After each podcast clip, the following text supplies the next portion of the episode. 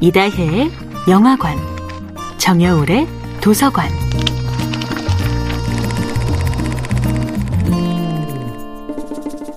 안녕하세요. 여러분과 아름답고 풍요로운 책 이야기를 나누고 있는 작가 정여울입니다.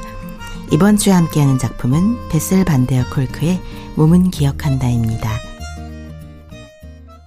트라우마를 겪고 있는 환자에게 자주 나타나는 증상이 있습니다. 바로 내 몸이 내 몸 같지 않은 상태, 몸과 마음이 따로 분리되는 느낌입니다. 몸과 마음이 분리되는 느낌. 내가 하는 행동이 진짜 내 것처럼 느껴지지 않고 마치 머나먼 곳에서 나 자신의 얼굴을 한 제3의 인물이 하는 행동처럼 느껴지는 것. 이것이 바로 이인증입니다.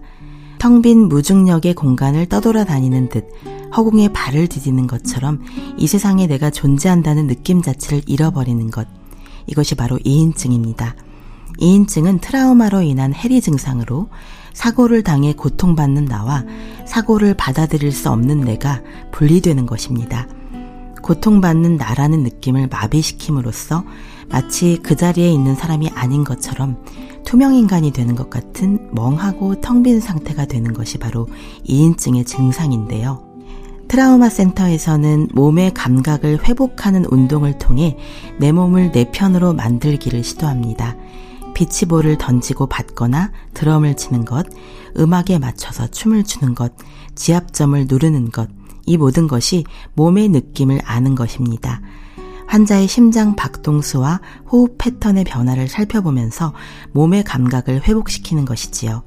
상처로 고통받느라 그동안 제대로 돌보지 못했던 자신의 몸을 보살필 수 있도록 도와주어야 합니다. 저자는 미국의 시민권 운동 때 처음 보는 사람들끼리 팔짱을 끼고 우리 승리하리라를 노래하던 순간의 감격을 기억합니다. 혼자였으면 해낼 수 없는 일을 한자리에 함께 몸과 마음을 모아 해냄으로써 모두가 각자의 아픔을 화합의 도가니 속에서 치유한 경험이야말로 건강한 사람들을 위한 치유의 테라피였습니다. 모두 함께 동시에 치유되어야 한다는 믿음, 그리고 공감을 통해 하나가 되는 것. 집회나 합창처럼 누군가와 한 마음으로 함께하는 치유적인 활동이 우리에게 주는 의미도 바로 그런 것입니다.